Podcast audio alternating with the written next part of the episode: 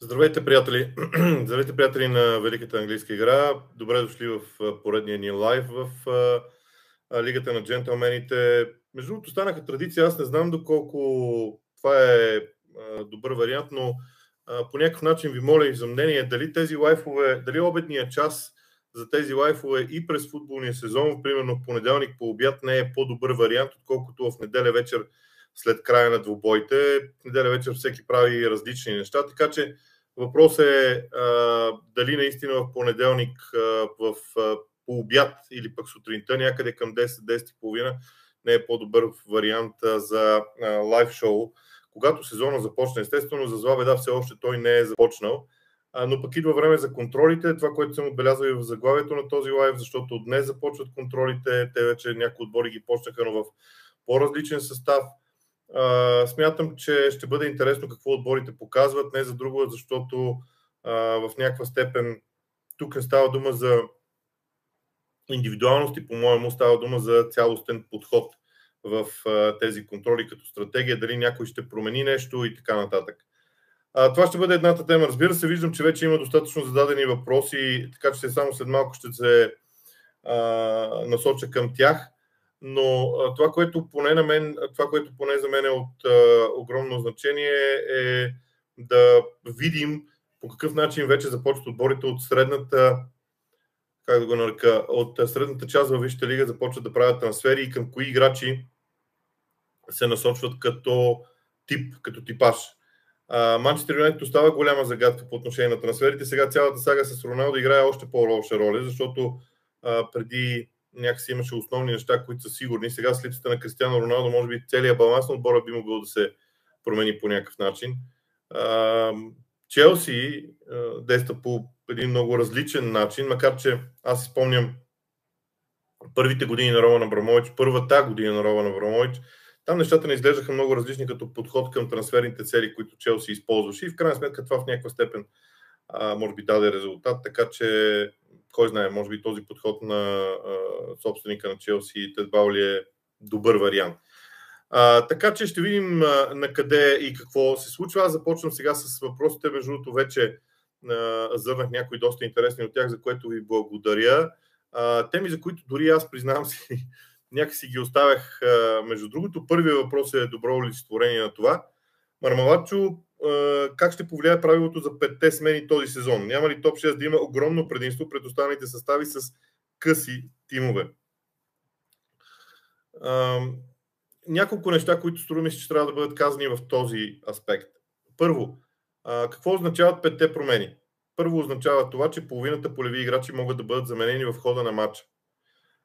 Някои треньори биха могли да направят тактическа промяна, така че да атакуват определена зона изключително интензивно. Така че да, не смятам, че аз тук смятам, че по-скоро м- качеството на състава ще има много голямо значение. А, наистина, отборите, които имат по-широки състави, защото вече не само топ 6 имат широки състави, по-скоро мога да кажа, че топ 10 имат широки състави. Но да речем, ясно е, че топ отборите могат да сменят равностойни футболисти и умората и интензитета в играта да не намаляват. Всъщност, за мен пряко последствие от тези 5 смени, конкретно във Висшата лига, ще е увеличения интензитет в играта, което облагодетелства на първо място за мен Ливърпул е, и Манчестър Сити. Смятам, че облагодетелства като стил на игра Тотнам. и не случайно Антонио Конте направи тези множество като количество промени, защото той иска да има количество играчи, които да правят едно и също нещо. Тоест, той вече няма да прави промени в тактическите планове на Тотнам вътре в хода на матча, а, просто че сменя футболисти, което е а, сериозна полза по принцип за него. Сега пак ще кажа за Челси и за Манионет не мога да кажа нищо. При Арсенал желанието е също да се разшири чувствително състава, така че да могат да се правят подобни промени. Общо, още повече с а, мачовете в а, Европа, което ще бъде разлика в сравнение с миналия сезон. Но това, което аз искам да обърна внимание за Арсенал, конкретно в, в контекста на петте смени, е, че там има много млади играчи, които имат нужда от опит и този опит би могъл да бъде натрупан именно чрез такива а, смени. Сега, а, методи Мандалев. Защо Юнайтед се насочват към Мартинес при положение, че имат три леви бека и три централни защитника, а не се свързват с централен нападател? Дали ще ползват там Рашфорд или Марсиал? Сега, този въпрос има две теми. Първо за защитата. Лисандро Мартинес е човек, който може да играе и на двете позиции, и като ляво стоящ централен защитник в двойка, ляво стоящ централен защитник в тройка централни бранители, може да играе като чист ляв бранител, но вече в една по-дефанзивна формация. На мен обаче ми се струва, че при Манчестър Юнайтед и конкретно Тенхак искат да акцентира много върху разиграването на топката, защото това е ключа върху който той ще гради всичко останало в играта на отбора си. И именно за това Лисандо Мартинес е толкова важен, включително и за Арсенал, който е другия претендент, макар че струваме, че след последните слухове за оферта на Юнайтед от 50 милиона Арсенал просто ще се откаже, защото за такъв играч 50 милиона не си заслужават при положение, че ти на тази позиция имаш титулярен а, ляв бранител, имаш и титулярен ляво стоящ а, централен защитник. Така че струва ми се, струва ми се, казвам, че а, Арсенал до 50 милиона няма да стигне като сума. Сега, при централния нападател на Ман е много интересно, защото там ролята на Роналдо е ключова. Ще остане и Роналдо, няма ли да остане. На всички ни е ясно, че аз между другото още от месец май твърдя, че Роналдо няма да е в Ман в началото на следващия сезон и така изглежда. Наистина Роналдо няма да е в отбора, той самия иска да напуска, пропуска турнето. Днес много се спекулира с това, че новите екипи на Юнайтед са представени с него, но това не е чак толкова а, ключово. Така че Юнайтед първо трябва да свърши, да вземе, да реши нещата с напускащите и след това да се съсредоточи върху играчите, които ще дойдат в отбора. Това е последователността и тя трудно може да бъде нарушавана, защото в противен случай нещата ще се объркат като организация. Методи Мандарев пак. Според теб Сити ще купували още, защото изглежда, че само дефанзивен халф и нападател са подсигурени. С по двама души за останалите 4 поста имат общо 6 играча. Аз мятам, че Сити ще купи футболисти, но Сити в момента е в процес на продажба. Първо продадоха Жезус. Ако успеят да продадат Стърлинг и Нейтан Аке, ще имат достатъчно много пари, за да вземат играчи на съответните позиции. Но самия факт, че те не са ултра активни на пазара, означава, че следващите хора, които дойдат, ще бъдат заместници на тези, които бъдат продадени. А именно, Рахим Стърлинг, ако бъде продаден, ще му бъде търсен заместник. Ако бъде продаден Нейтан Аке, ще му бъде търсен заместник. Тоест, в момента изглежда поне на мен така, че всички са доволни от състава си и само ако напускат играчи, ще дойдат други. Димитър Дяков, след подписването на новия си договор, мислиш ли, че Джо Гомен ще има по-голяма роля следващия сезон? А, да, аз мятам, че Юрген Клоп ще направи а, лека промяна по отношение на използването. Между другото, това въжи за, всяка, за всяка една позиция в Ливърпул. Юрген Клоп ще направи промяна по отношение на начина по който използва всеки един играч в отбора си. Аз мятам, че ротациите ще са много повече в Ливърпул през настоящия сезон. Не само а, за друго, а и защото той се а, обгради вече с а, достатъчно качествени футболисти на всяка една позиция. Да, в тази връзка Джо Гомес, например, е нормално да има по-голяма роля като резервен десен бранител, но в, аз мисля, че два мача изигра като десен бранител във Висшата лига през миналия сезон. А, той се прави много добре и с включванията в предни позиции. Така че аз мятам, че Джо Гомес би могъл да има много важна роля в контекста на тези пет смени, за които говорихме, защото в даден момент би могъл Джо Гомес да влезе на терена, да даде на Трент Александър Арнолд почивка, за да не може, за да не се окаже в един момент, че Трент е на, на края на силите си в, а, през месец май. Марио Стоянов, а, благодаря първо за така, оценката на моята работа. Към въпросите. Какво мисли за трансферите в Лиц? Взеха четирима млади играчи. Може ли да очакваме нещо различно през новия сезон? А, в игрови план, може би, е искал да добави. А, да, аз мятам, че Лич ще бъде много различен отбор. Аз не бързам обаче с това да казвам какво ще бъде новото. Смятам, че Лич ще бъде много различен. Освен това, освобождаването от Рафиня а, в а, немалка степен дава по-голяма така, повече опции нали, за изграждане на атаката. Нормално е, когато Рафиня е на терена, повечето топки да минават през него. Но Лич ще бъде различен. Колко различен, не мога да кажа, защото а, това е момента, това е момента, в който Марш може да направи промени, изцяло промени в играта на отбора и да се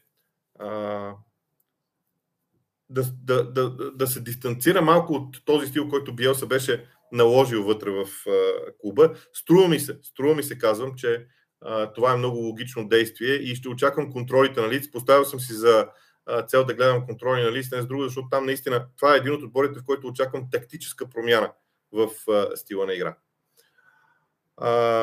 Димитър Дяков, какво мисли за Джейкъб Рамзи? какво да мисля? Първо, Джейкъб Рамзи, сега аз понеже тази година няма да играя фентези отбор, мога да кажа, че миналия сезон а, много търсех такъв играч. Джейкъб Рамзи на мен ми харесва с а, енергията, която има, с начина по който играе. А, но вижте, вижте лига е много трудна за един млад играч да се наложи. Много трудна. И независимо в кой отбор. Така че нека да видим какво ще покаже Джейкъб Рамзи.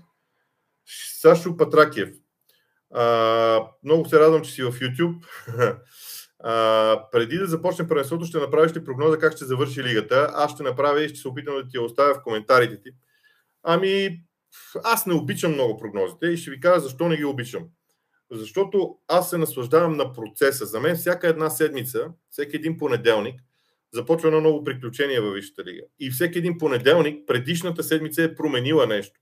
И ако аз на 1 август седна да правя прогноза какво ще се случи на 30 май, цялото това удоволствие отива на кино. Но знам, че много хора искат такава прогноза и аз се опитам да я направя, макар че, макар че честно казвам, не, не ми харесва идеята, признавам се. Брей Уайт.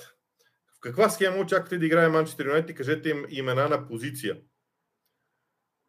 Сега, първо, аз би говорил за система на игра. Схемата е малко по-детайлно развитие на системата на игра.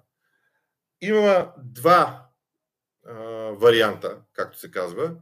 Според мен Тенхак ще играе 4-3-3. Понякога обаче, за да възпиташ отбора си да играе 4-3-3, той трябва да мине през 3-4-3.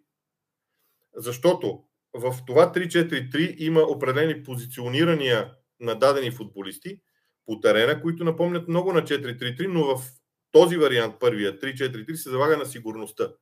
Така че нищо чудно Марио да мине през вариант с трима централни защитници или привличането и упорството да бъде взет Лисандро Мартинес е а, така един много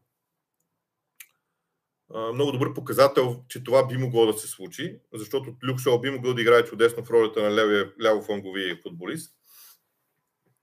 Особено ако при трансферната политика на Man United не се вземат основните фигури, които се искат. Така че аз мятам, че Юнес ще играе 4-3-3, но нищо чудно да се мине преди това през вариант 3-4-3, за да могат първо да изиграят малко по-стабилно, да има малко повече уверено състава, преди да се премине през нещо подобно. Марио Стоянов, благодаря за комплиментите за анализите. А, не, това е предишен въпрос, извинявам се. А той просто се повтаря този въпрос още веднъж. А, Мартин Близнашки, ако беше фен на Man United, щеше ли да си оптимист, гледайки трансферите на клуба това лято? Говоря и за входящите, Де Йонг, Мартинес, Ериксен, Маласия, и за изходящите най-вече Роналдо. Хубав въпрос, между другото. Предполагам, че привържениците на Man United не могат да си представят, че аз бих могъл да имам точна представа за това, което се случва в техния клуб. Обаче, аз вярвам, че за първи път признавам се го. За първи път от момента, когато Девид Мойс беше уволнен, смятам, че Марио Юнайтед е на прав път. Тенхак е менеджер, който може да може да изгради стил на игра. Това може и да не стане веднага. Това може и да не стане и за две години. Но Тенхак ще превърне Ман Юнайтед в един много модерен отбор, който играе в футбол, а, с който Ман Юнайтед повишавайки постепенно качеството на играчите си в състава, би могъл да спори с Ливърпул и Мансити. Но пак ще кажа, това не може да стане изведнъж. Това трябва да стане във времето. И смятам, че Тенхак преди края на втория си пълен сезон в Man United няма да има неговия отбор, независимо от това какви трансфери взима. Ще има нужда от време. И феновете на Man United трябва да дадат това време. От тази гледна точка връщам се пак на въпроса на Мартин Близнашки аз бих бил оптимист, защото пътя, за мен винаги пътя е по-важен от това, какво се случва в днешния ден, в утрешния ден или в следващия месец. Важна е стратегията да бъде такава, каквато трябва да бъде за развитието на, на един клуб. И тогава резултатите ще дойдат. Александър Михайлов, кой, кой ще е нападател на United според теб, ако си тръгне Роналдо и не се купи друг? Аз бих заложил на Марка Рашфорд. По принцип. Защото най-много пасва на, на модела на игра. И смятам, че Маркъс Рашфорд би могъл да вземе класическата позиция на централен нападател, като тя ще му даде и свобода да отива вляво или вдясно и да използва дрибъла си в някакви моменти. Но е много важно, много е важно да има бързина в атаката на Man Така мисля. Антон Андреев, би ли могъл да сподели с нас източниците, от които да черпим информация относно трансферите и новостите в клубовете на острова? Ами, не знам сега как да се изразя. Няма универсален източник. Ще дам пример. Има информации, които излизат в най-надежните източници. Обикновено това е BBC. Информация, която изглежда и е ултра точна и информация, която е абсолютно спекулативна. Във всеки един източник има такава информация. А, във всеки един пост в Twitter, да речем, аз това използвам най-много като социални мрежи, всъщност единствено това използвам като социални мрежи. Аз нещо не можахме да се погодим с Фейсбук, което вероятно проблема е при мен изцяло, но нещо не можа да ми допадне. Та, в, във всеки един пост също може да има много вярна или много грешна информация. Трябва вие да се научите да си отсявате. Както се казва, за съжаление в, в съвременните комуникации на всякакво равнище, лъжата, хайде да не го, кажа, да не го казвам така, манипулацията е много голяма, следствие на което вие просто трябва да се научите сами да отсявате информациите, иначе, иначе става наистина доста сложно, да не кажа невъзможно. Брей Лайет, ако Ман Сити беше взел Роналдо за миналия сезон, Сити щеше ли да е в битката за титлата? Или по-скоро щеше да си я спечели лесно? А щеше ли да привлече Холанд? Още един хубав въпрос, за който ви поздравявам. Между другото, тези лайфове раждат страхотни теми. А, аз мятам, че Роналдо в... А, от първия ден знаете, че аз мятам, че Роналдо е, беше е, причината, поради която Ман Юнайтед тръгна надолу. А, но смятам, че в Ман Сити нямаше да е така. И ще кажа защо. Много е важно един футболист как ще бъде използван, за какво бива привличан и как ще бъде използван. Защото в Ман Юнайтед Кристиано Роналдо се опитваше да прави всичко защото хората около него а, не успяваха да се сработят. Първо, защото стратегията на игра на Man United през целия сезон, включително времето на Рангник, а, нямаше много ясна концепция за игра. Когато нямаше ясна концепция за игра, би следвало напред план да излезат индивидуалностите и съответно Роналдо искаше да поеме повече отговорност в себе си. Обратно при Man City, не само концепцията, не само структурата, не само системата, схемата, всичко, там е много подредено. И Роналдо щеше да си намери място и да е а, много уверен. Тоест, мачовете, в които ние през цялото време се питахме, защо на Ман Сити, трябва ли на Ман Сити централен нападател? Защо Ман Сити няма класически централен нападател? Те ще да го имат. И смятам, че Ман Сити ще, ще да вземе шампионската лига. А, за Вижте лига, те така или иначе я взеха. Но просто, вижте, един играч поставен в различни условия за футбол дава различни резултати. Много треньори твърдят, че всъщност вече а, могат да пренебрегнат даден висококачествен играч, ако просто той не им върши, ако той просто е най-добър в работата, в която а, те вече имат друг играч. Така че е много, за мен е много сложно а, да се сравняват играчи в различни ситуации поставени. Александър Михайлов, защо се провалиха Рагник и Солскияр? Има ли качеството Солскияр да е треньор в друг отбор от Висшата лига? Солскияр е много интересна тема а, аз мятам, че той в Man United успя. Просто защото аз много добре помня какво беше Man United, когато Соскияр дойде. Така че Соскияр успява в действията си. Просто не трябваше да бъде подписан нов договор с него. И поне аз си мисля, че можеше Юнайтед да си реши въпрос с новия треньор още миналото лято. Обаче проблема е, че а, тогава на пазара бяха свободни треньори, чиято концепция за игра, може би, а, не е тази, която клуба искаше. Реално клуба иска футбола, който играят Ливърпул и Ман Сити. А имаха възможност да вземат единствено Антонио Конте като висококалиберен треньор. А, дори почтино не може да изпълни и не може да реализира онзи стил като Ливърпул и, и Ман Сити.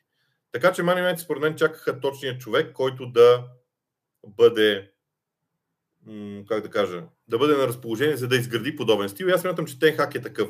Сега дали ще успее е друга тема, но е такъв като игра. Колкото до Солскер, смятам, че Солскер а, в много други отбори от Висшата лига също ще се провали. В Ман Юнайтед той попадна в среда, която много добре познава, попадна в среда, в която хората вътре в Ман Юнайтед работиха много за него. А, в... и, и аз не съм много сигурен, че друг отбор от Висшата лига ще посегне към Солскер в последствие. Брей Лайът, кой ще е първият треньор, уволнен от топ отборите? Почетино ли ще е първата опция? А... Ух. Абе, днеска, браво. днеска, днес треньор, от въпросите наистина страхотно. Ами, не знам кой ще е първият уволнен. Дори съм склонен да мисля, че отборите от топ 6 ще си завършат с настоящите треньори Единственото ми съмнение е Тухел, заради цялостната ситуация в Челси. А, но по-скоро съм склонен дори да кажа, че няма да има треньор уволнен от отборите в топ 6. Райан Колев.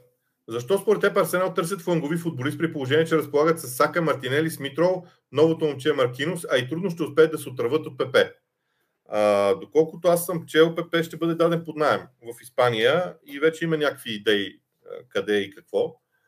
А, но аз лично смятам, че Смитрол е човек, който ще играе вътре, ще играе в ролята на осмица или на десятка в състава. Т.е. там ще е мястото му за ротация.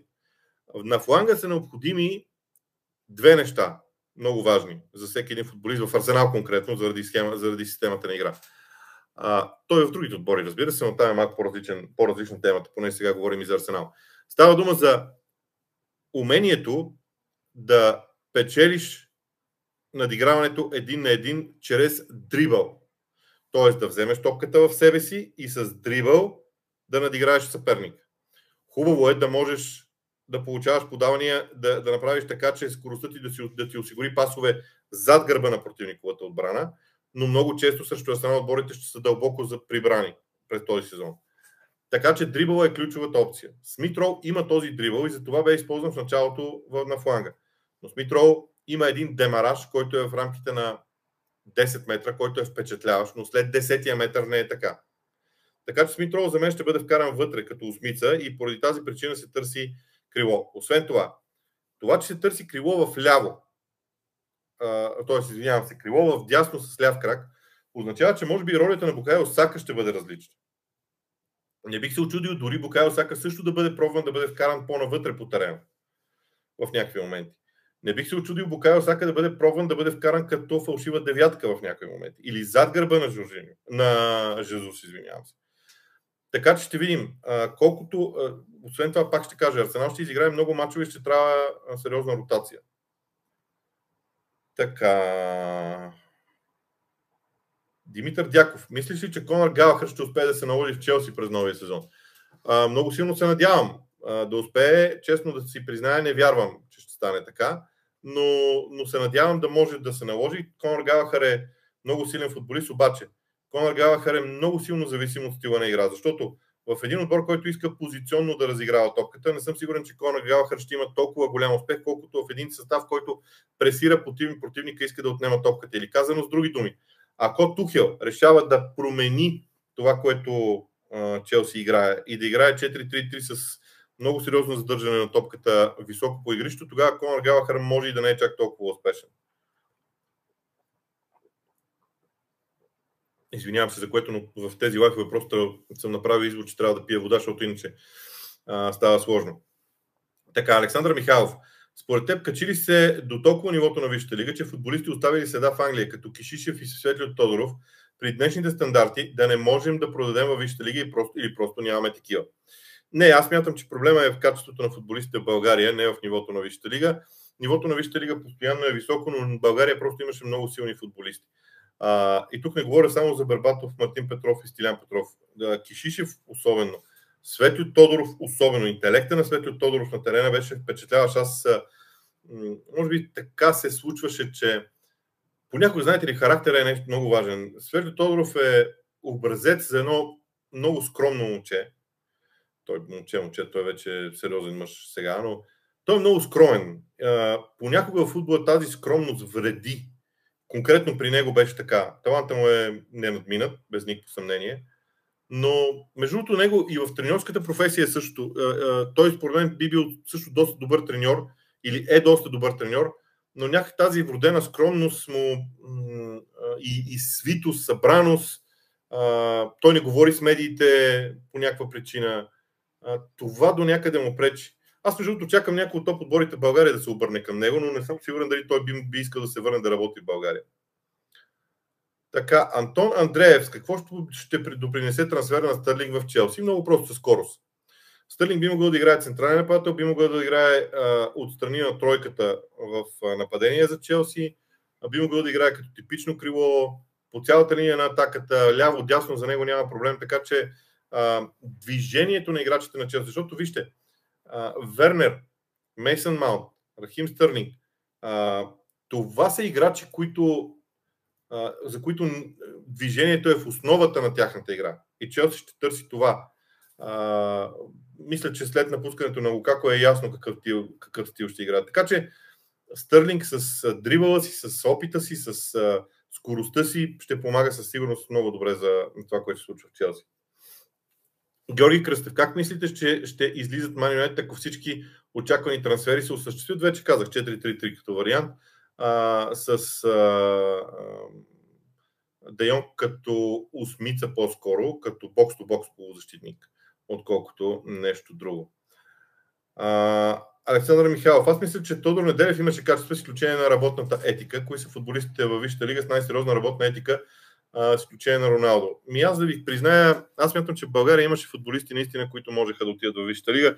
Тошко Неделев беше един от тях. А, имаше и други, но в, в някаква степен едно от нещата, които са много важни е тактика и физика. Значи, един играч в България, сега тук може да ми се обидят някои български треньори, но аз мятам, че един футболист на 18 години в България, където и да е работил, в който и клуб да е работил, не е тактически подготвен на нивото на един 18 годишен футболист от академия в Висшата лига. Това за мен е най-големия проблем физиката се прави, върху техниката се работи. Някои от нашите футболисти, по принцип футболисти от Южна Европа, имат вродена техника, която много лесно се развива. Но тактиката е това, което започва от 9 годишна възраст и до 18 годишна възраст то се развива. Тоест, вече на 18 години младите момчета в Англия са абсолютно грамотни с всички основни неща тактически в футбола и те само трябва да надграждат. Докато България ми струва, че не е така. Пак казвам, извинявам се, ако някой от български треньори се почувства засегнат от това, което казвам, но то е личното им мнение. Много ще се радвам да бъда опроверган и да се пръв ще дигна ръка и ще кажа, признавам, сбърках, извинявам се, но това е мнението ми към момента. Колкото до футболистите с работна етика, смятам, че почти всички са с изключителна работна етика. В Англия Кристиан Роналдо е изключение, но той вече не забравяйте, че е на едни години, на които е длъжен да е с подобно отношение към тялото си, защото в противен случай няма да продължи да играе. Райан Колев, мислиш ли, че Пеп ще преподпише в края на сезона и дали не изчакват за обявяването на нови му договор в ключов за отбора момент следващия сезон, както направиха Ливърпул и Клоп през този? Абсолютно е възможно. Аз вярвам, че Пеп Гвардиола ще остане още в Маси. Този въпрос не стои на дневен ред, според мен, пред а, гражданите в нито един момент. Г. Кирицов. Кои отбори мислите, че ще бъдат в топ 4? А, рано още за прогнози, но това, което аз ще кажа е, че за мен Ливърпул, Мансити, Тотнем и Арсенал се развиват много добре. А, Челси трябва да направи нещо на трансферния пазар, главно с защитата си, защото там са големите проблеми на сините. А, в противен случай ще изостанат. А, при Мани смятам, че класирането не е това, което ще е основното, но аз смятам, че топ 6 се завръща като доминация в следващите три сезона, да речем. Не вярвам, че някой от отборите от топ 6 ще излезе от а, а, шестото място. А, Никола Милко, какво мисли за Рафини от Лиц? Фантастичен футболист. А, съчетава в себе си скорост, дрибъл и завършваш удар. Може да играе на всичко отгоре като флангови футболист във вариант 3-4-3 при определени условия. Бял се го научи. А, има вече много опит, а, така че който и да го вземе, Барселона, Челси, ще има изключително а, така добър играч. Но вижте, ако той отиде в Челси, понеже се връщаме, нали, той ще бъде огромен плюс и за Барселона, ако сделката там стане. Но а, ако приемем, че говорим за Челси, замислете се какво се случва с Хътсън Одой. Хътсън Одой е същия тип играч, само че от другата страна. За мен Хътсън Одой е човека, който а, Челси не успя да развие. И, и това е нещо, което трябва да променят там. В контекста на Рафиня, защото той е същия тип футболист. Така ми се струва. А, Минчо, кога са контролите, защо не знам къде могат да им видят датите. В Sky Sports имаше много интересен линк, в който бяха изредени всички контроли на всички отбори от Висшата лига. Намерете си го. Мисля, че не е много труден за, за намиране по принцип. А, Георги Гешев, мислиш ли, че Ливърпул трябва да подпишат с Халф още това лято? Ливърпул има а, задачата, освен да подпише с нов халф, да продаде някой, за да подпише с нов халф. Тоест, нещата не стават толкова лесно. Пребройте играчите на Ливърпул над 21 години. Вижте колко от тях са чужденци, колко са домашни футболисти и си направете сметката, защото има квоти във Висшата лига и Ливърпул не може да привлича безкрайно футболисти без да освобождава футболисти. Така че според мен това е кого ще освободят, за да вземат нов халф. Но аз мятам, че след преподписването на Салах, ролята, която ще има тази халфова линия на Ливърпул, няма да е много различна от предишната и поради тази причина не съм сигурен, че трябва на 100% да се взима нов полузащитник. Така. Васко Христов, какво мислиш, ще успее ли да вземе двете си цели от Аякс? Там въпросът е на пари. Ако дадат исканите пари, ще ги вземат. Атанас Генчев, какво мисли за Калвин Филипс в Ман Сити? Изключителен трансфер на Пеп Гвардиола. При това парите, които дадоха за Калвин Филипс са жълти стотинки на фона на класата, която той има. Със сигурност. Жълти стотинки. А, първо, че е англичанин. Първо, че може да играе много години. А, национална Англия, освен това. Може да играе в центъра, както в ролята на шестица, така и в ролята на осмица, когато Ман Сити иска да, да държи темпото по различен начин. Може да играе заедно с Родри, може да играе на мястото на Родри. Изключителен трансфер за мен. Един от най-добрите трансфери, правени това лято в Висшата. Никола Кьосев, Нотингам Форест направиха силни трансфери, не силни, почти перфектни трансфери на защитници направиха в Нотингам Форест. Аз, между другото, всеки път го казвам и всеки път не го правя, да им проверят трансферите на защитници, защото и днес купувах, купуват крайен бранител от Бар Мюхен, който преди играеше в Рейдинг. За мен начинът по който Nottingham Forest работи, първо си взеха вратар Дин Хендърсън, десен бранител, десен бранител централен защитник, а, сега взимат ляв бранител. Просто Стив Купър действа много целенасочено, много, как да кажа, много, много подредено действа и а, той започва, забележете, той започва от защитата. Той ще си здрави защитата и след това ще опитва да надгражда нататък. Много интересен процес е в Форест. Виждате ли, а, Форест прави нещо, което може би ще послужи за пример, ако оцелеят във Висшата лига. Защото началната позиция на Nottingham Форест е кошмарна. Те имаха огромни пробойни в състава си, защото миналата година в Чемпионшип играеха с футболисти взети под найем. Така че е много сложно за тях да изградят един а, нов състав, обаче на този етап, този етап наистина го правят. А, Ilix Entertainment, поздрави дали е възможно да има по-често предавания или лайфове, докато все още няма първенство, защото на всички ни липсват мачовете. Ами, бих могъл да правя по-често такива неща, ама за какво да говорим? Ще трябва да въртим едно и също. Аз мятам, че сега, решил съм, решил съм, признавам си, когато а, изгледам някоя контрола, да да пускам клипове за нея, когато ми направи впечатление. Примерно днес вечерта ще гледам Арсенал, във вторник са Ливърпул и Ман Юнайтед играят. А, ще се опитам да правя такива клипове, които да са ежедневни. Може да ги намерите в а, секцията в GongBG. Има в GongBG има специална секция, която се казва Лигата на джентълмените. Препоръчваме на всички. Там освен това има и видеоклипове, които а, така са исторически, по 2-3 минутки, свързани с а, други неща, които така, исторически препратки, изобщо интересни неща има. Там е и секцията за отговори на въпроси, която също ви препоръчвам. Т.е. ако имате а, някакъв въпрос или, или искате да изкажете мнение, напишете го там, аз ще го прочета ще го публикувам, ще се съглася или ще оборя нещо, ако не съм съгласен. Но това е по-добрия вариант според мен, отколкото да правим тези лайфове. Но да, когато гледам някоя контрола, мога след това да направя един кратък клип, който да бъде пуснат в тази секция на GongBG лигата на джентълмените.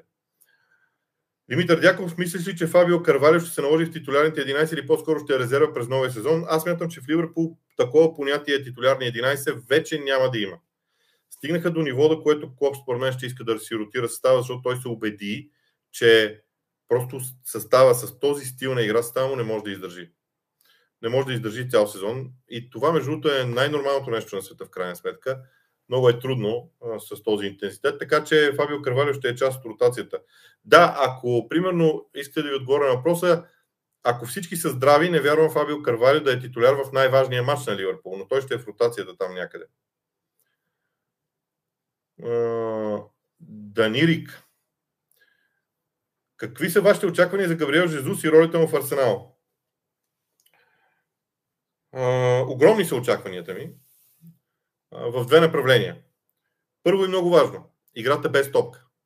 Това, че Лаказет трябваше да играе централен нападател на Арсенал през миналия сезон, връщаше отбора 20 метра назад, защото Лаказет не може да пресира, той закъснява, вследствие на което а, играта на Арсенал много лесно бива преодоляна, ако Арсенал играе висока преса. Аз мятам, че Жезус ще помогне Арсенал да играе висока преса а, в определени моменти от мачовете. И целият отбор на Арсенал ще бъде изнесен по-напред, ще е ултра агресивен, без топка. И разбира се, очаквам Габриел Жезус да вкара много голове. Защото за мен а, той трябва да бъде в рамките на 15-20 гола в Висшата лига. В този диапазон. Трябва да е с положенията, които а, Арсенал би могъл да, да създава за него. Така че това са ми очакванията. А, какъв е шансът да направите поредица за фентази играта? От мен нулев. А, признавам си, че обсъждаме нещо подобно. А, дали ще го реализираме, те първа ще видим обаче. Стърнинг в Челси сигурен трансфер ли е? Въпрос е на Петър Петров. Ами, доколкото изобщо един трансфер може да бъде сигурен, при Стърнинг нещата са много близо до това да бъдат завършени, защото, доколкото знам, сумата е договорена, остават личните условия и малко документация. Между другото, при Ман документацията на трансферите става малко бавно. Това забелязвам това лято. Не знам защо е така, но някакси оформянето на документите става малко по-бавно в всеки един от техните трансфери. Михаил Чулаков, Стърнинг в Челси, коментарът и слуховете за Рафини и Нунес от Спортинг. Кои защитници са най-добри за Челси? За Стърнинг говорихме, за Рафини също говорихме. Сега Нунес от Спортинг е обещаващ играч, но трябва да дойде във Висшата лига, за да видим какво може, но португалците по принцип се справят във Висшата лига, така че можем да сме оптимисти за него. Нямам идея за защитниците на Челси. Вижте, дори не съм чул слухове за нови защитници в Челси. Така, това, че те едва ли не са намесвали в битката за Делих, може и така да е, но това, че Челси работи по един странен за мен модел, а именно някой прояви интерес към даден играч, Челси отива и иска да, да, да вземе съответния играч за повече пари. Това е, а, това е белег за една пълна неувереност в транс, на трансферния пазар, което не е добре и за менеджера. А, така че аз не знам кои централни защитници биха могли да вземат или пък кои централни защитници ще вземат, но, но им трябват такива. Не знам кои биха могли да бъдат, но им трябват такива. Нейтанак е добър вариант. Аз не си го представям в титуляр на отбора на топ 6. Но пък той играе доста мачове в Масити в крайна сметка, така че не знам. Иван Борисов, смяташ ли, че има шанс някой да измести Ливърпул и Сити и да стане шампион? трябва да има криза и в двата отбора. Тоест, ако те са на нормалното си ниво, няма шанс. Обаче видяхте какво стана преди два сезона с контузиите в Ливърпул. Ако има нещо подобно в Мансити, примерно се контузи Холанд, Дебройне и кой да кажа още, и Родри, не, Родри има заместник добър сега, а, да речем Холанд, Дебройне и, и Едерсон на вратата, и изведнъж Масити няма да е това, което беше. Но трябва да има контузии в Масити или Ливърпул, да може някой да ги измести, според мен. Александър Колевски. Има ли някакво раздвижване около трансфери в Уестхем, входящи и изходящи? Поздрави. четох нещо за Уестхем. но нямаше не... Но вижте, при Девид Мойс и Уест има нещо много интересно. Те по принцип, така беше и зимният, спомнете си и зимният трансферен прозорец. Те направиха сделки на края на трансферния прозорец, надявайки се на два много важни фактора. Първият фактор е да запазят основните си футболисти. Втория фактор е, когато купят играч, другата страна да няма възможност да създаде процес на наддаване, защото Уест не е силен в наддаването за играчи. Така че аз очаквам късни августовски сделки за Уест Хем, до тогава да играят с настоящия състав, който не мога да кажа, че кой знае колко зле. А, сетих се какво, какво четох. А, един от резервните централни защитници на Уест Хем в Фула мотива, а, сега ще сета името. Може би ще ми трябва някоя друга секунда, а, но ще се сетя и името, а, защото оферта на Фулъм беше, а, бих казал, доста добра. Мисля, че беше Иса Диоп. Почти съм сигурен, че, беше, че ставаше дума за а, Иса Диоп, но да не казвам. А, тоест, аз очаквам късни сделки от Уест Това искам да, това искам да кажа. Благодаря за поздравите на Доброслав Иванов. После той задава въпрос. Кой според теб са, а, кои според теб са другите треньори на нивото на Клоп и Пеп? А, във Висшата лига има няколко такива, а, които са малко под нивото на Клоп и Пеп, защото а, смятам, че тези двамата разполагат вече с състави, които те са изградили. Но Артета Конте, а, Тухел, не ги подреждам по значимост, изброявам. А, Потър, Грен Потър за мен е на много високо ниво като треньор.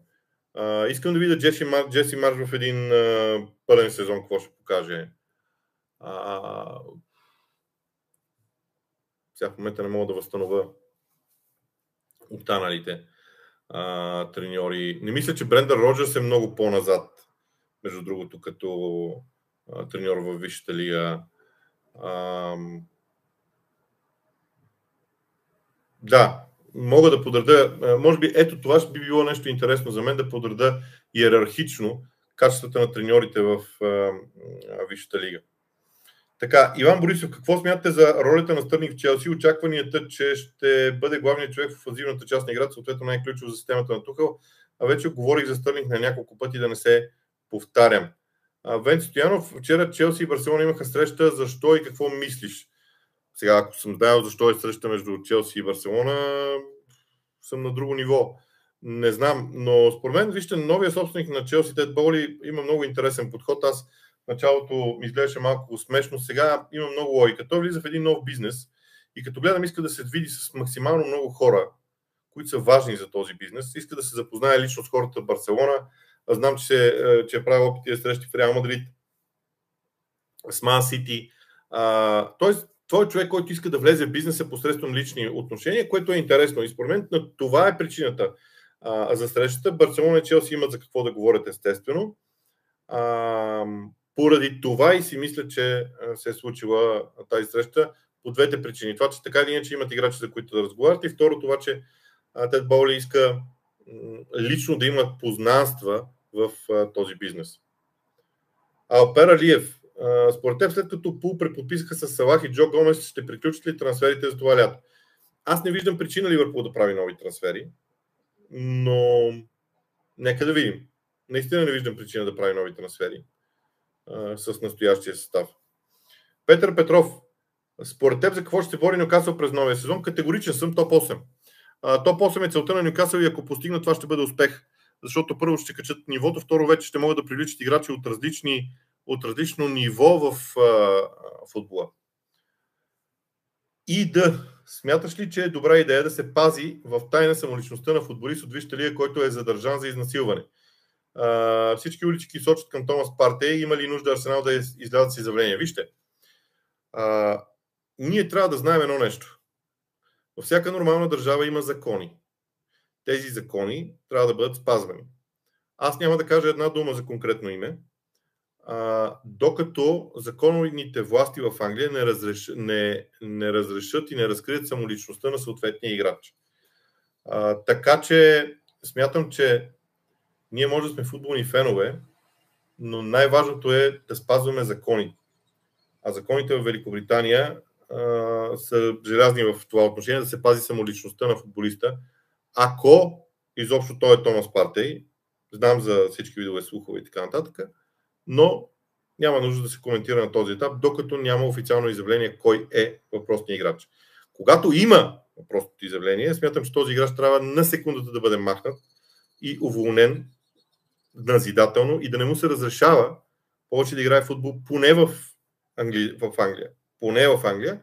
За Европа не може да се, не може да се говори. И тук няма значение кой е този футболист. Продължаваме нататък. Антонио Тодоров.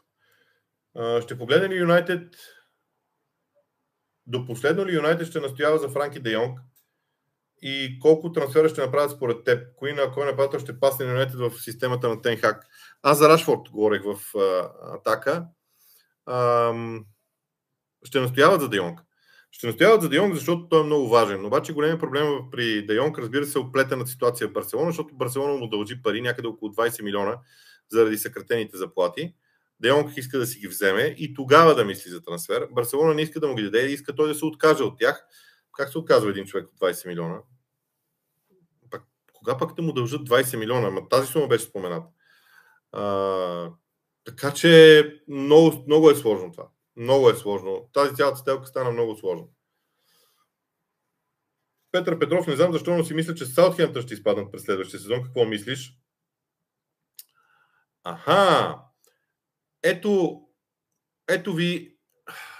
Сега тук то човек понякога така се сеща за предишни въпроси и така нататък. Да, менеджера на Саутхемптън може да бъде първи уволнен в Висшата лига. Другия въпрос беше за отборите от топ 6. А, проблема на Саутхемптън е, че всяка година се случва едно и също нещо. И те не могат да надскочат себе си, не могат да привлекат нови играчи, които да дадат разлика в представянето на отбора. Така че Ралф Хазенхютел би могъл спокойно да бъде един от първите уволнени, ако нещата в Саутхемптън тръгнат на зле. Знаете, там миналата година бе сменена собствеността, ще бъде сменен модела на игра. Бяха сменени тримата асистенти на Ралф Хазенхютел, което е много го, мнозина го намират за доста грозна постъпка, защото да смениш тримата асистенти, но да оставиш Рав Хазенхютел е много лошо послание. Все пак те тия трима души са работили за Рав Хазенхютел.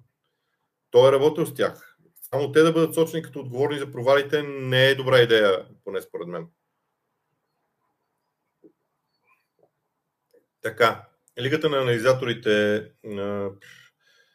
как бързо се появиха много лиги в интернет. Какво ти е мнението цялостно за този летен трансферен прозорец с отборите във Висшата лига? Ами, нищо изненадващо, нищо различно, нищо ново, като всичко като трансфери. Всеки търси качество. Всеки иска да има, да има нещо различно от другите да се надява да е привлякал и футболист, който а, ще му свърши много повече работа, отколкото пари са дадени за него. Така че не, не мисля, че има нещо различно от предишни години. Светелин Гавазов. Фулм започнаха с трансферите. Изненада ли, изненада ли е нотката при тях към трансфериране на португалци? Нещо подобно на Овърхемптън. Не, не е изненада, но те не, не, те не търсят само португалци. А, според мен Фулъм Фулм си дават сметка, че трябва да направят нещо различно, обаче в същото време не искат да правят това, което направиха предишния път, когато влязоха в Висшата лига и накупиха страшно много играчи. А, така ще видим какво ще стане и как а, ще продължат. Но там качеството от значение. Наистина качеството е от значение. Има ли качество в привличаните играчи в филм, които да са на по-високо ниво от това, което бяха тези, които влязоха в Висшата лига? Това е добра новина. Нов вратар търсят общо ето във всяка линия искат нов човек. Ще видим. Но аз не смятам, че модел е Overhampton. Просто смятам, че работят с определени менеджери, които им предлагат дадени играчи и да не забравяме и друго. Португалците са сравнително ефтини за Висшата лига в момента. Тони Георгиев. Има реклама с него, Бекъм и Кантона за новите екипи, но не се е пуснали, докато не се изясни бъдещето. Да, прочетох това за рекламата, но първо, това е информация на Вестник Сън, което аз видях. Може и друга да има. А, сега не се съмнявам, че е заснета такава реклама. Манионет могат да си я пуснат, могат да си я пуснат, докато Бекъм все, докато, да, докато Роналдо все още е футболист на Манионет. По-скоро би трябвало да я пуснат като реклама и да я спрат после, ако такава сделка се случи. А, пак въпроси за Стърлинг. Вече отговарях за тях. Последни 10 минути, така че тези от вас, които до сега не са задавали въпрос, ако искат да не задават, защото не съм сигурен дали мога да, а, да им отговоря. Петър Петров, къде виждаш Уест през следващия сезон? Там, където бяха и през този, може би малко по-назад, аз имам много сериозно усещане, че Брайтън, Кристал Палас и Ньюкасъл ще направят много силен сезон. Увърхемптън също е там някъде. Така че да речем, че Уест ще е в топ 10. Какво се случва с Евертън? Теодоси Веселинов. До този момент нещата са много тихи около тях, липсват трансфери, се видя, че имат нужда от нови играчи. Евертън има проблем с финансовия ферплей и не може да харчи пари така безогледно. И продажбата на Ричарли Сон ги спаси. Не случайно те бързаха да направят преди 1 юли, за да може счетоводните им документи да са окей. Okay. Но не знам какво да кажа. Според мен Евертън ще действат бавно и методично. Там има нов спортен директор, Франки Лампард. Изобщо опитват се да изградат нещо различно. Нов спортен директор има. Мисля, че те го назначиха малко преди Лампард. Така че не е нов от тия месеци, ами примерно от зимата. Но а, склонен съм да мисля, че Евертън също ще прави късни трансфери, защото ще разчита на сделки под найем на футболисти, които не искат да останат в клубовете, в които са си или са недоволни от положението си. Но тези сделки обикновено се правят последните 15 дни на трансферния прозорец, така че там някъде Евертън ще взима играчи. Затова е и това затише. Те просто трябва да задържат всички налични футболисти и да градят отгоре върху тях. Таня Златарева, имаш ли наблюдения за Леви Кола? Смяташ ли, че може да замени Рудигер в защитната тройка на Челси? Нямам наблюдения за това момче. Абсолютно никакви, така че не мога да кажа нищо. Би било пълна спекулация от моя страна. смяташ ли, че с привличането на Нунес и Халанд, Ливърпул и Сити ще търсят по-различно присъствие и подход към атакуването на наказателно поле на, на противника, изчезва ли модел с фалшивата девятка? Това беше една тема, която аз развих в миналия лайф, ако не се лъжа, така че да, смятам, че ще бъде така. А, но вижте, девятките в футбола вече стават по-различни по принцип. Те не са заковани. Те ще имат задачата да се движат страшно много. И може би Хари Кейн е един добър пример за това какво трябва да се случва с централните нападатели. Така, Християн Георгиев, ако предположим, че Жезус и Тилемас влязат в стартовия състав на местата на Джака и Лака, няма ли пак да падне много средната възраст и това пак да е оправдание за Арсенал при слаби резултати? Ам... Няма да падне средната, няма как да падне математически средната възраст, защото всички други футболисти са с една година по-стари от това, което бяха преди една година. С една година повече опит в състава си, така че това е смисъла да това да привлечеш млади играчи, защото те стават по-опитни, вдигат нивото си, без да се налага да ги заменяш. Така че, според мен, това не е вярно като съждение, по принцип. А, а аз смятам, че не само Жезус и Тилеман ще влязат в стартовия състав. И ще има и други хора, които ще са там. Салиба, например, бих казал аз, който обаче наистина може да свали средната възраст, защото е много млад. Между другото, Салибас ще се води домашен футболист, когато влезе в първия отбор на Арсенал. А, ще бъде домашен футболист, това беше нещо интересно, което прочетох. Но този сезон той и Габриел Мартинели се водят футболисти под 21 години, така че Арсенал има доста позиции свободни за привличане на играчи. Изобщо те направи много сериозна революция, която на мен лично страшно много ми харесва. Иван Борисов, какво мислиш за евентуален трансфер на Роналдо в Челси, тъй като към момента изглежда най-реалистично. Ако напусне Юнайтед да отиде в Челси, включвайки всички фактори, заплата Шампионска лига, интерес към него от, а, от всички ми. Аз не съм. Знаете ли, аз мятам, че в Челси системата на игра не е толкова добре подредена, за да може Роналдо да влезе в нея на точното си място. Но нека да пробват. Ако решат, не съм убеден, че Неймар и Роналдо са добра партия за топ отборите във Висшата лига в момента. Изключвам Мансити и Ливърпул.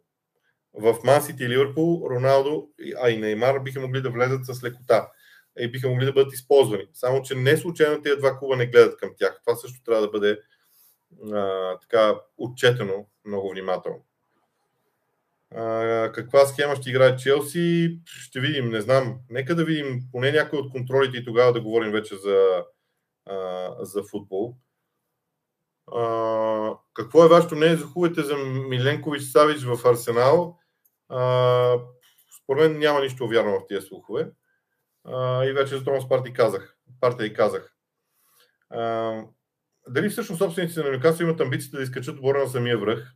Или биха се задоволили с това да бъдат от ранга на Уест Хем, Вил и Увърхемптън? Не, това е хубав въпрос. Кат Н го задавам. А, ще ви кажа защо, според мен, тази политика на Нюкасъл е правилна. Защото ако сега, в този момент, те искат да изградят отбор, който направо да стане шампион, трябва да щупят всички правила на финансовия ферплей и да подменят целият отбор. Те са решили да имат един по-плавен подход, в който да трупат качество постепенно и на мен това много ми харесва. Тоест, първа цел, топ 8 другото лято. След това, топ 6 или топ 4. След това, битка за титлата и някъде, според мен, при Нюкасъл целта е в рамките на 6 сезона да бъдат шампиони. До тогава постепенно да вървят нагоре, а не изведнъж, защото няма как да стане.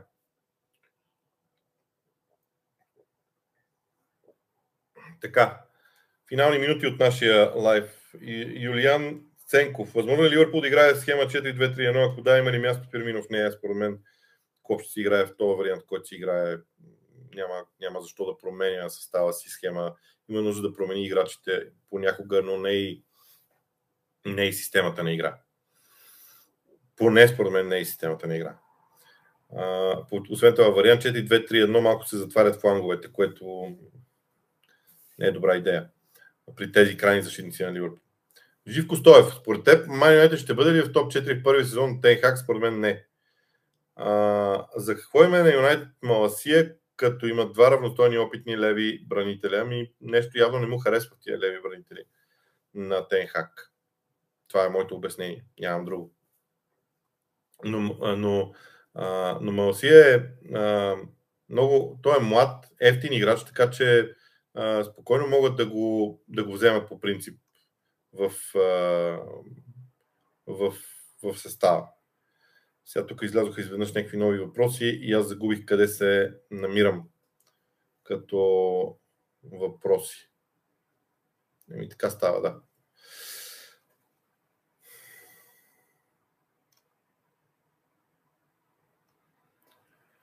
Така, леле колко много въпроси са излезли.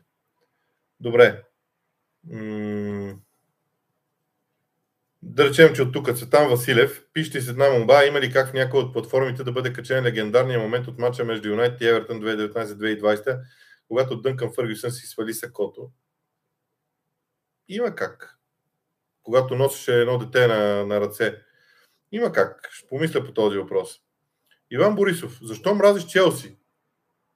Винаги говориш с известна доза подценяване, когато става дума за отбора и треньора. Тук я спечели Шампионската лига преди години нещо, а и завърши на трето място в много труден сезон за тях. Според мен сезон на Челси изобщо не беше труден. Изобщо не беше труден.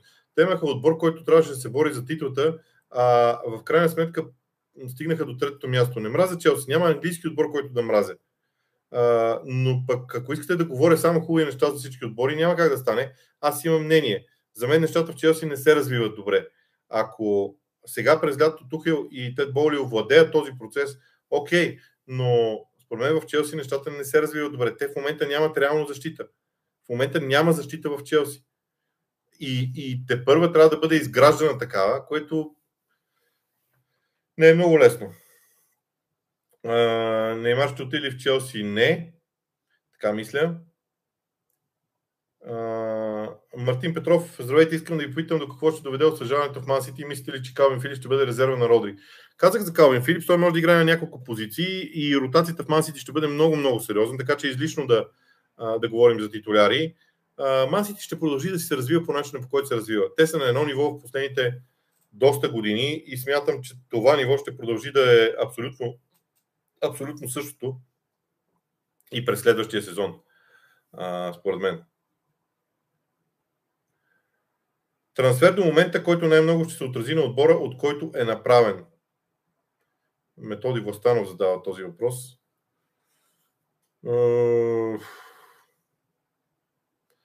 Нунес в Ливърпул. Така мисля.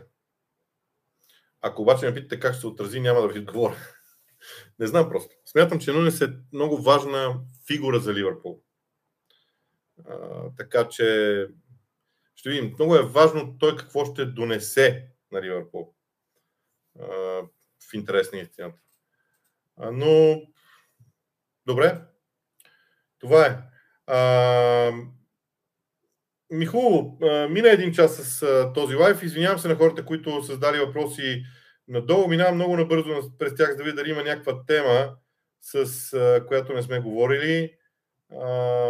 Деклан Райс да се намери в нов отбор, да, има такава лойка, но някой трябва да плати ни много пари за него, заради дългия му договор. А,